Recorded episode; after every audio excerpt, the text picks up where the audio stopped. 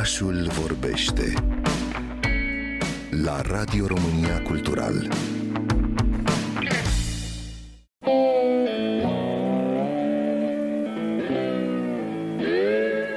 Retrospectivele au fost dintotdeauna fascinante. Artiștii se îndreaptă spre trecut pentru a se reconecta cu esența lor, în timp ce publicul ajunge să le pună pe un piedestal moștenirea. Uneori această reconectare este pur și simplu necesară pentru evoluția unui artist sau unei trupe, mai ales atunci când prezentul lor este pus sub semnul dubiului.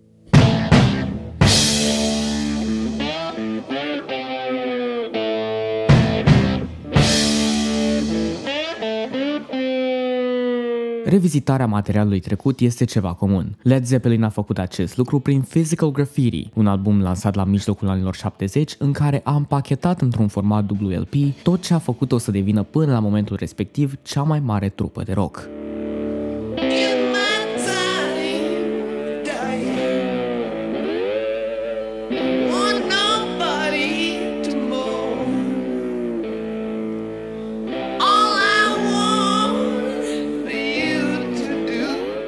Deși a existat pe scena muzicală de mai puțin de 10 ani până la acel moment, Led Zeppelin a devenit una dintre cele mai influente trupe de rock, cu o paletă de stiluri mai mult decât impresionantă. Doar prin primele sale 5 albume grupul a trecut prin zeci de genuri, de la folk la prog rock, făcându-și un nume în zona blues metal. De asemenea, în doar 5 albume, Led Zeppelin a ajuns să creeze o capodoperă precum Stairway to Heaven, o dovadă a versatilității lor și o inspirație pentru mii de nativi și urmași ai anilor 70.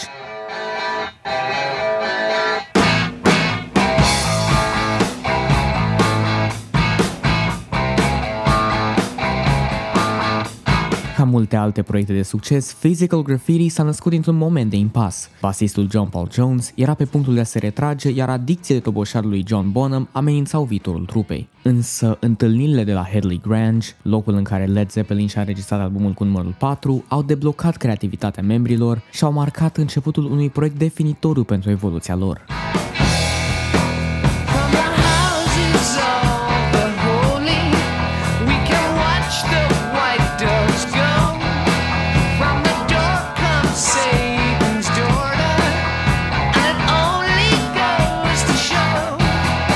Din sesiunile de înregistrări au rezultat o piesă, cantitate care depășește capacitățile unui simplu vinil. Așa că trupa a optat pentru un format WLP, completând spațiul liber cu piese înregistrate anterior, dar nelansate. Astfel, Physical Graffiti a devenit o călătorie prin istoria Led Zeppelin, trecând cu agilitate prin hard rock, blues metal, folk, funk, prog rock și multe altele.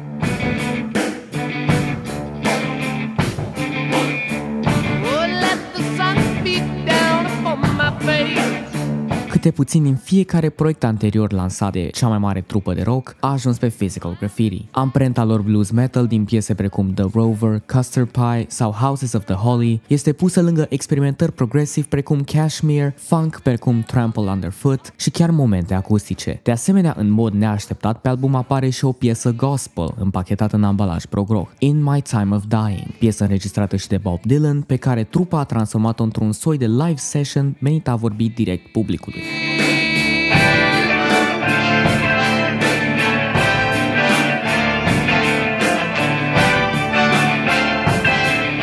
Physical Graffiti a devenit unul dintre cele mai populare albume Led Zeppelin și un favorit al fanilor, mai ales interpretat live. Ajungând numărul 1 în topurile din Marea Britanie, albumul a reprezentat o celebrare a influenței și moștenirii trupei, fiind totodată și un mic moment de echilibrare pentru membrii ei, aflați pe atunci într-o pantă descendentă după anilor de dominație imperială.